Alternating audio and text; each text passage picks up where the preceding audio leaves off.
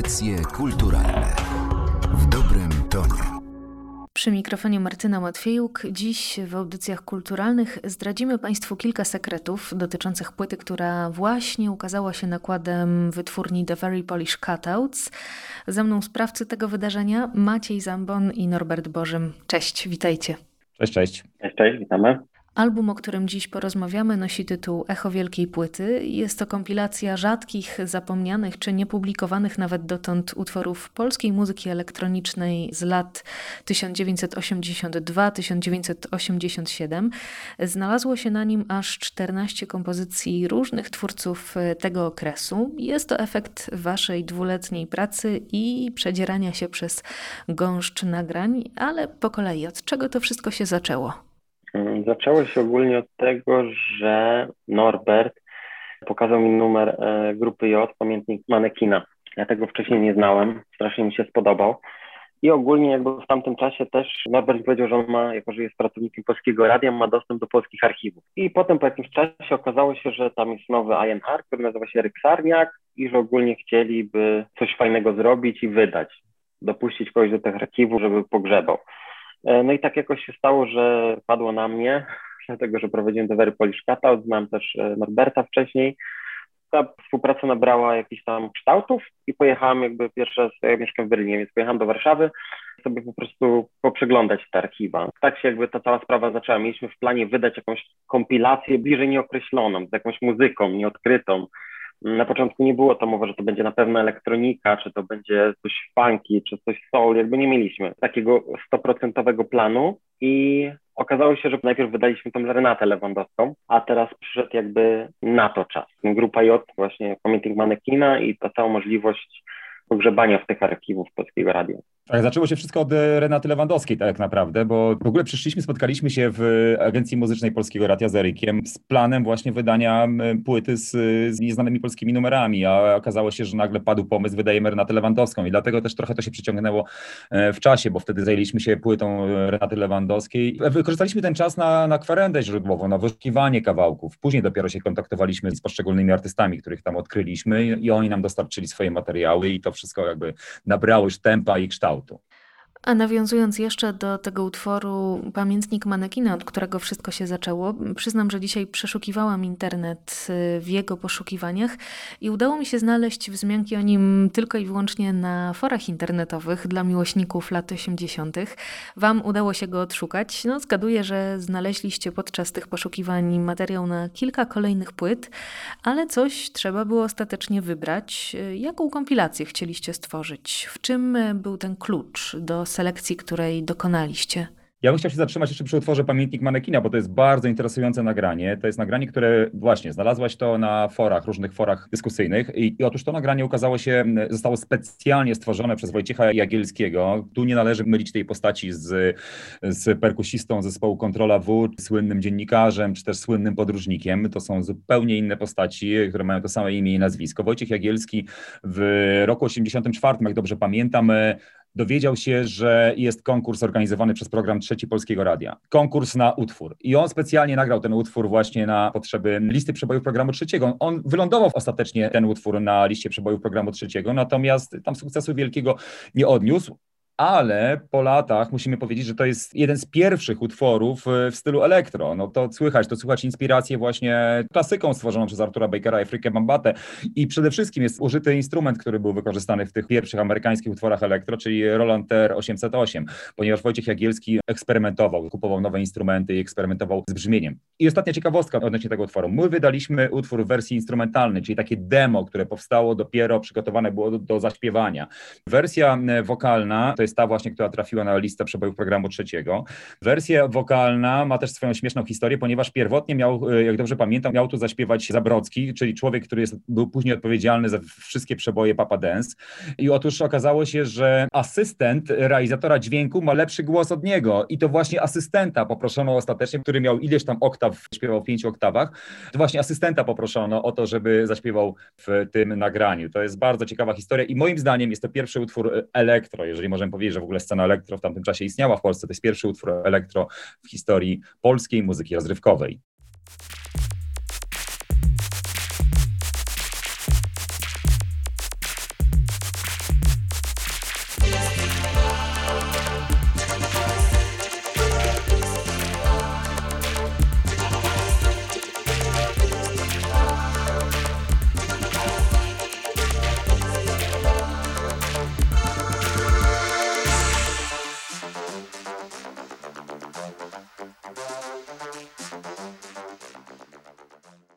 Bardzo bogata opowieść stojąca za utworem Pamiętnik Manekina. Zastanawiam się, czy znacie historie, które e, towarzyszyły pozostałym utworom z tej płyty, bo tak się składa, że muzyka tamtego okresu bardzo często była traktowana jako muzyka tła, jako muzyka użytkowa, zazwyczaj zresztą niedoceniana. Znalazłam nawet ostatnio taką kasetę wydaną bodajże przez Wifon, zatytułowaną Antystres. E, no i tam właśnie utwory Komendarka, Dudy, e, czy też Jagielskiego, takie dosyć skomplikowane kompozycje, są tłem do ćwiczeń medytacyjnych i tam nawet lektorka mówi takim spokojnym głosem: Zmuś swoją kostkę, aby stała się bezwładna. Znacie inne historie tych utworów? Tu tak naprawdę nie wiemy za bardzo. No tak jak mówisz, to były utwory użytkowe i raczej nie ma takiej wielkiej historii. Po prostu muzyce wtedy też warto wiedzieć, że pracowali tak naprawdę na akord było coś takiego, że wielu z nich po prostu przychodziło, musiało coś nagrać, po prostu byli profesjonalnymi muzykami, siadali i nagrywali. Na przykład z tego co wiem, Stefan Sendecki na przykład nie ma żadnego jakiegoś tam emocjonalnego związku z tą swoją muzyką, którą zrobił. On po prostu przychodził do studia, nagrywał, wychodził. I tak się to po prostu w tamtych czasach działa. Śmiesznie, że wymieniłaś tą kasetę Antystres, bo ja też ją miałam. I w ogóle jeden z tych numerów, który tam jest, ukazał się właśnie na tej kompilacji, to jest sałatka z bananów właśnie Jagielskiego. Ja tak trafiłem właśnie na Wojciecha Jagielskiego, później się okazało podczas kwerendy, że grupa J to też Wojciech Jagielski i też, że Wojciech Jagielski tak naprawdę był w większości autorem tekstów, a nie muzykiem. I on zaczął coś tam komponować, na przykład numer Krystyny Prońko, byłeś, będziesz, jesteś mój, to właśnie też jest jakby jego dzieło w całości. On napisał tekst do numeru i napisał ten cały elektrofunkowy groove, znaczy tą elektrofunkową muzykę. I tutaj jakoś tam za bardzo tych historii raczej nie ma, bo tak jak mówię, to była użytkowa muzyka, dużo tych artystów po prostu nie ma jakiegoś emocjonalnego związku z tym, co zrobiło.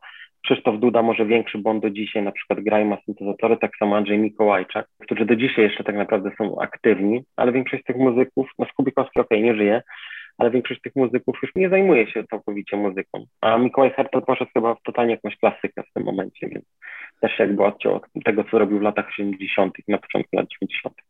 Ja chciałem jeszcze dodać tylko, że kiedy rozmawiałem z Wojciechem Jagielskim, e, czyli człowiekiem od grupy J, wymieniłem mu różne tytuły jego nagrań, zapytałem o te nagrania, to on powiedział, że ojej, ja nie pamiętam w ogóle tych kawałków. Powiedział tak, ja to lubiłem sobie wymyśleć takie dziwne nazwy tych moich utworów, ja zupełnie ich nie pamiętam, na przykład sałatka z bananów. Zaczął się zastanawiać, sałatka z bananów, hmm, nie pamiętam tego utworu. No tak właśnie jest, że często po prostu ci muzycy nie pamiętają i tych utworów pewnie jeszcze mają bardzo wiele w swoich archiwach, które czekają na publikację. To pozwólcie, że ja jeszcze powrócę jednak y, do tego pytania o pomysł na tę kompilację jako całość. To było ograniczone tym, co znaleźliśmy i co dostaliśmy od artystów. To jest pierwsza rzecz, to gdzieś tam ograniczyło, ale jakby moim kluczem było takie po pierwsze pokazać jakieś takie totalne nieznane osoby tej muzyki elektronicznej, bo jak się mówi o muzyce, to zawsze jest tam Biliński, Skrzek, Łosowski, prawda, i cały czas po prostu te nazwiska w kółko się kręcą, jakby tylko oni to robili, a jednak tych ludzi było trochę więcej i, i to było jakby pierwszym założeniem było jakby pokazanie mniej znanych ludzi, którzy gdzieś tam po prostu nie żyją w świadomości jakiejś takiej szerszej. To była pierwsza rzecz. A druga tak naprawdę e, mi się wydaje, że to taki totalny subiektywny gust. Jak najfajniejsze numery, które nam się gdzieś najbardziej podobały i które do dzisiaj jakby mają jakąś taką świeżość. Trzeba pamiętać też, że nie wiem, The Very Polish Cattle jakby wyrasta z tego środowiska DJ-skiego całkowicie. Jakby ja jestem DJ-em, Bert jest DJ-em my bardzo często patrzymy na wszystkie numery pod tym kątem, ej, ma to fajny groove, można to gdzieś zmieścić w secie, żeby do tego potańczyć, czy w jakimś, jakimś takim stylu, czy w jakimś fajnym, nastrojowym secie to zrobić. I to nam przyświecało. Jakby dla mnie jest jednym z takich e, ważniejszych wytwórni też to jest na przykład Music from Memory z Amsterdamu. Oni digują bardzo dużo rzeczy i na zachodzie takie kompilacje właśnie zbiorcze jakichś super numerów, na przykład z Afryki z lat 80. syntezatorowych, czy jakiegoś tam z Holandii, jakiegoś New Beatu, czy czegoś takiego, to jest normalna. W Polsce raczej albo się robi tak, jak na przykład robi to GAD Record, czyli stara się wszystko od razu wydać jako całe archiwalne, to jest super, ale ja bardziej chciałem właśnie to zrobić, żeby to było te wybrane, takie najlepsze, najfajniejsze numery, żeby po prostu cała składanka od pierwszej minuty do ostatniej była po prostu świetna, żeby tam nie było żadnych jakichś dłużyzn, jakichś takich zapychaczy, żeby to po prostu od A do Z świetnie się tego słuchało.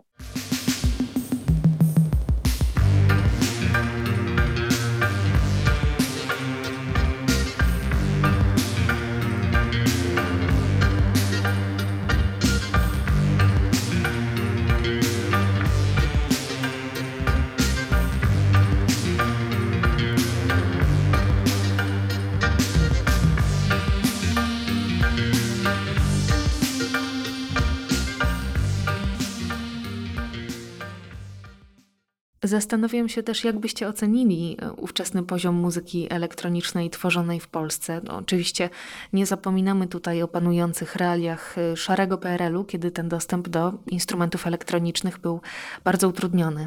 Dla mnie, tak szczerze mówiąc, to no, strasznie słaby jest był ten poziom, znaczy słaby był ten poziom, po prostu mało było w tym groove'u w większości. Numer się fajnie zaczyna, a później wchodzą jakieś syntezatorowe suity, to wszystko ma jakieś takie dosyć prymitywne, śmieszne melodie w większości. Ja tak szczerze powiedziawszy nie jestem fanem, i tutaj jakby tą, tą kompilacją też właśnie chciałem też trochę zadać kłam, że okej, okay, jakby mi się w większości to za bardzo nie podobało, ale ogólnie jest kilka takich brylantów, które warto by jakby pokazać, ale ogólnie nie jestem fanem, nie słucham komendarka, nie ekscytuję się Bilińskim, Skrzek mi się wydaje dosyć interesujący, wiadomo, był jeszcze Korzyński, który też był bardzo ciekawy na swój sposób, który mi się podobał, ale ogólnie no nie było się czym chwalić, o może tak. To znaczy polskie utwory ukazywały się na kompilacjach z muzyką, tak zwanej library music e, za granicą, tam jest kilka fajnych e, wydawnictw, ale zgadzam się z Maćkiem i to nie tylko dotyczy muzyki elektronicznej, ale także muzyki w ogóle rozrywkowej, muzyki do zabawy, która była w owym czasie tworzona, to jest właśnie to, że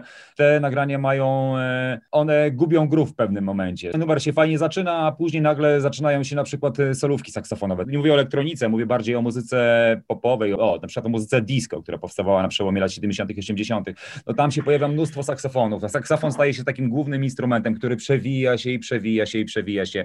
Natomiast e, jeśli chodzi o nagranie, jedno z nagrań, moje ulubione chyba nagranie na tej płycie, naszej płycie, to jest e, Andrzej Mikołajczak i Ring Modulator. To jest nagranie, mm, które grówem i e, pulsacją przypomina mi, naprawdę bardzo mi przypomina to, co działo się w jednym z moich ulubionych okresów, czyli w latach 80., a chodzi tutaj dokładnie mi o Compass Point Studios, które istniały na Bahamach i tam właśnie taka sekcja rytmiczna Sly and Robbie właśnie tworzyła taką muzykę, która miała trochę taką e, karaibską pulsację i to jest właśnie nagranie, które ma ten vibe, taki właśnie vibe, ja od razu powiedziałem, to ojej, to, to jest jak nagranie jakby zagubiony numer z The Compass Point Studios.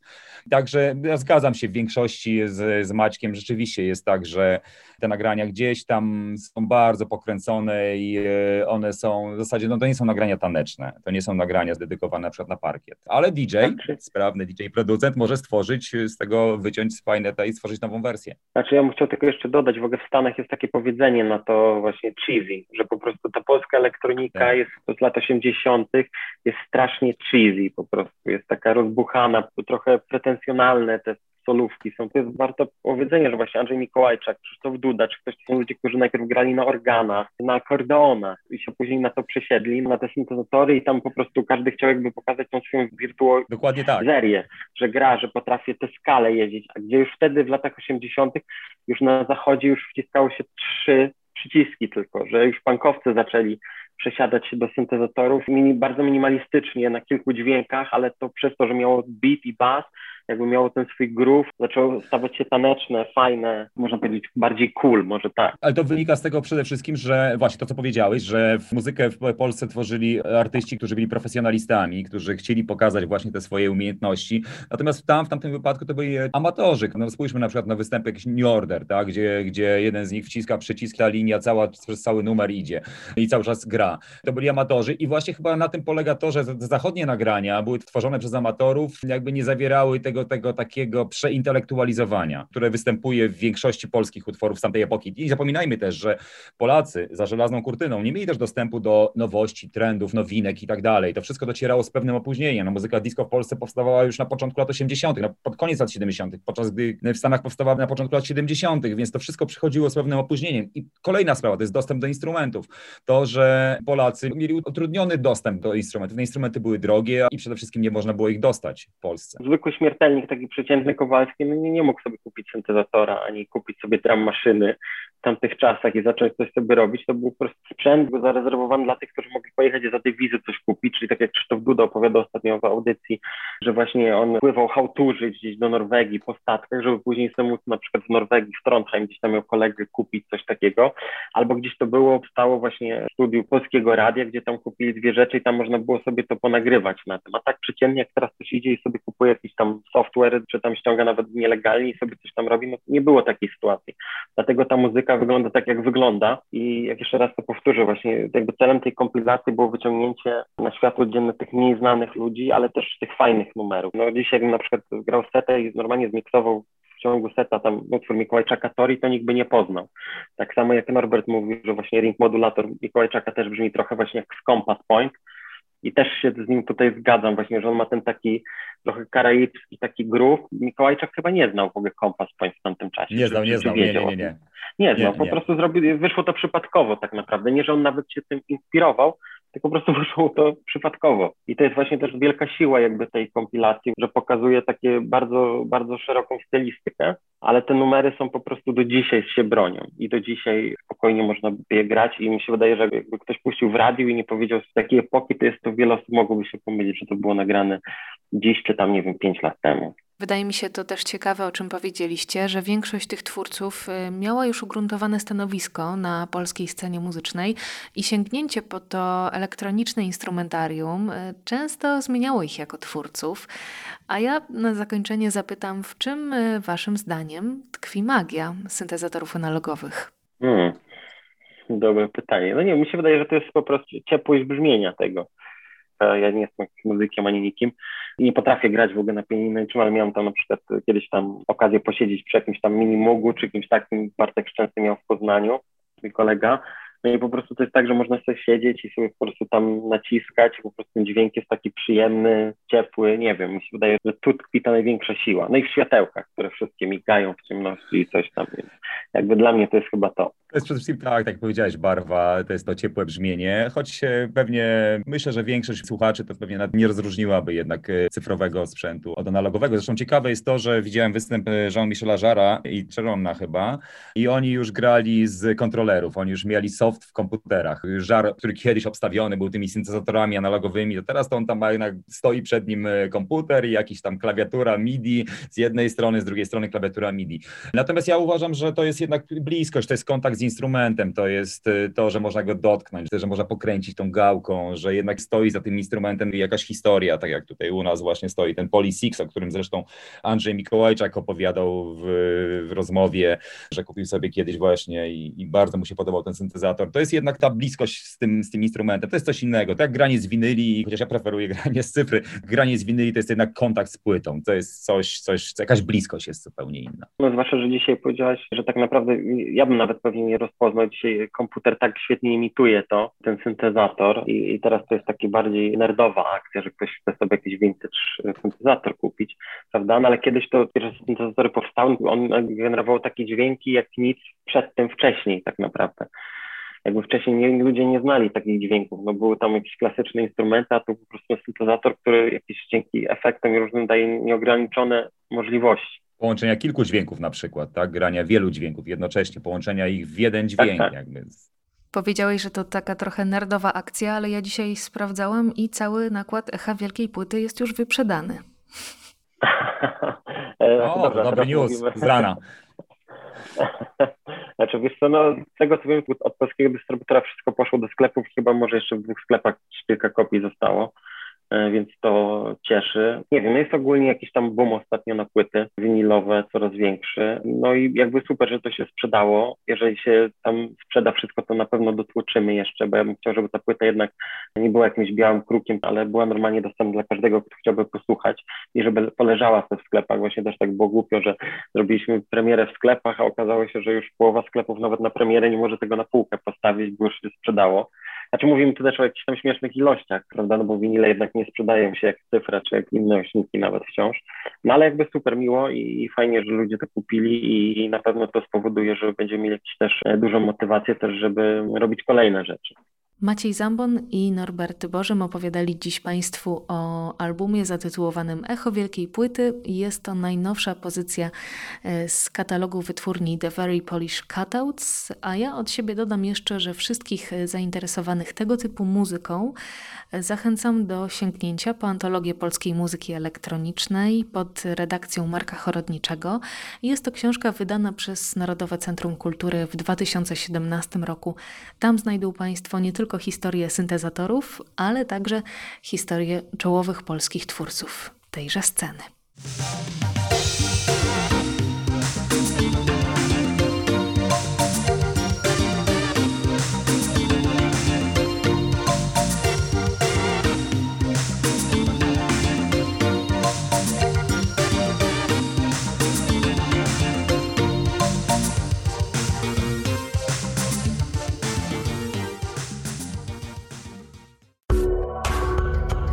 Audycje kulturalne.